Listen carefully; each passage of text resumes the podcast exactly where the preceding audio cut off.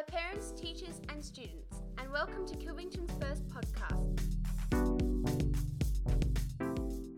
I'm Jayan. And I am Joe, and we are your hosts for this podcast.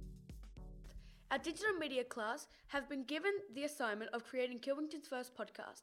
Much like In the Know, the Kilvington newsletter, this podcast will be broadcast every fortnight to keep you up to date on what's been going on at Kilvington Grammar. The first day of school can be tough, even daunting for some people. So, one of our interviewers, Maddie, asked preps and year sevens how school had been going for them so far. What's your name?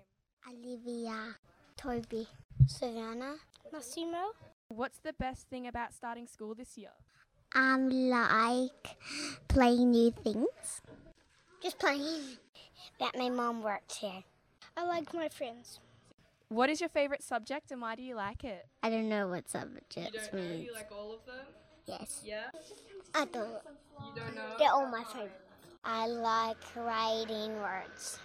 Reading time because you get to learn how to read. What do you want to be when you're older? I really like to be um, a nurse. Astronaut. A firefighter. What's your name? Uh, I'm James. I'm Elena. And I'm Leah. What do you think of high school so far?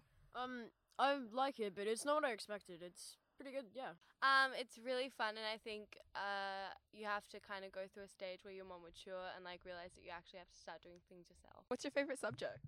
Um, probably Japanese. I mean, I don't know. I just guess I've always wanted to learn another language, and you know.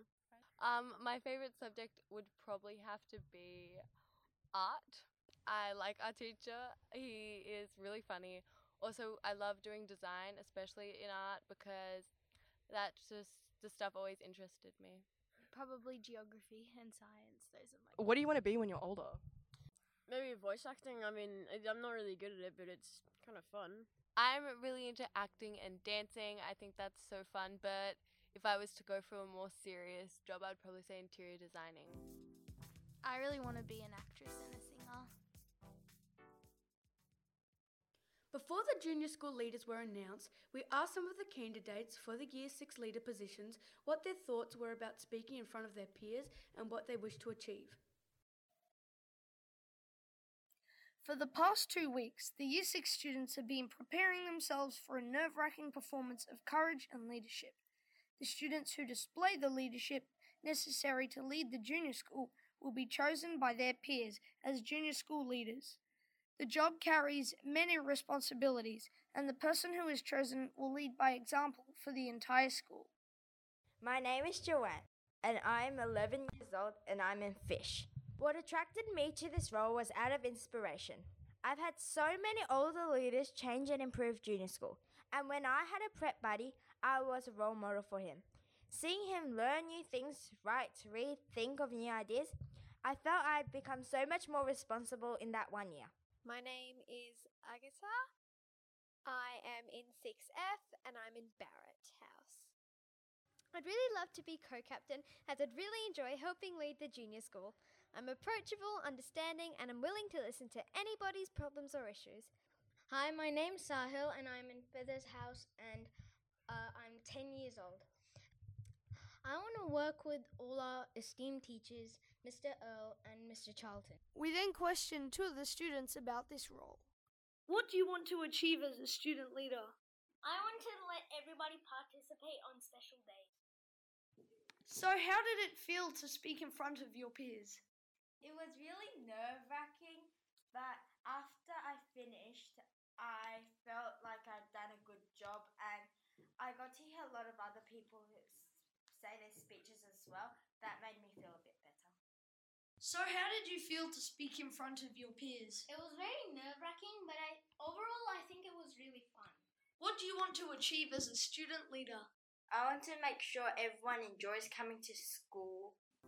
Why did you want to become a student leader? I wanted to be a role model to other people. Our school's word for this semester is courage. So I asked people around the school what courage meant to them.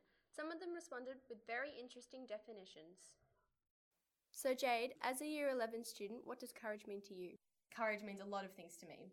It means doing something that you love even if nobody else is doing it, to do something that jolts you awake, something that excites you, something that takes courage. I think to be courageous means putting what you want to accomplish in life and what makes you happy above being comfortable, above life being easy and simple. And I think being able to accept failure and rather than be defeated, use it as a driving force towards achieving your goals is really, really courageous. Do you have any stories on courage? In the middle of grade one, I had to move away for a third of the year. Uh, the big part of that may seem like moving house or moving state. However, for me, it was about moving to a new school where I didn't know anybody. Slowly being able to make friends, having the courage to ask questions in class, and even meekly asking if I could join in a game of basketball at lunch were all things that took a great amount of courage for me as a seven year old. I'm honestly really proud of my old self and the fact that she was able to have courage and get over the fact that she was in a big, scary new place. The fact that she was eventually able to find a way to fit in and not just exist, but thrive in her learning and new adventures constantly inspires me. So, Mr. Charlton, what does courage mean to you? I guess there are many aspects to it, and maybe I can illustrate it just with some examples. For students, I think courage is about putting your hand up in class and just asking a question, or saying you don't understand, or in writing a piece for English, expressing what you really think. It takes, does take courage to do just that. We make mistakes in life. For students to forgive others, it requires courage. If I move on to parents, I think raising children takes a lot of courage. Do you have any stories on courage? Oh, I guess there are many examples and many stories I could tell, but even just yesterday, a little boy in year one who hardly says a word to anybody got up in front of 450 people and into the microphone, although struggled initially, was able to get out a phrase, and that was a huge step for him. It showed great courage and brought a tear to his parents' eyes and it brought a tear to mine. So, Mr. Wood, what does courage mean to you? Courage means the ability to be able to push on, push through, to be able to attempt something that you feel like you don't have the energy, the resources, the strength to be able to do, but you, you just make the most of it and you just give it a go, even though you don't think you can do it. Do you have any stories on courage? One of the great things about my job and, and being out of school is you get to see courage all the time. One of the things that springs to mind is uh, one of our assemblies last year, one of the year seven boys. He went through a very difficult time with his family where his little sister had passed away. He had the courage to be able to stand up in front of the whole school and talk about that and how that had impacted on him. He got through it. He, you know, he was supported by people and he was then able to, I guess, share and help other people who might be going through that as well. So, Ms. Hedger, what does courage mean to you? I think courage is about inner strength.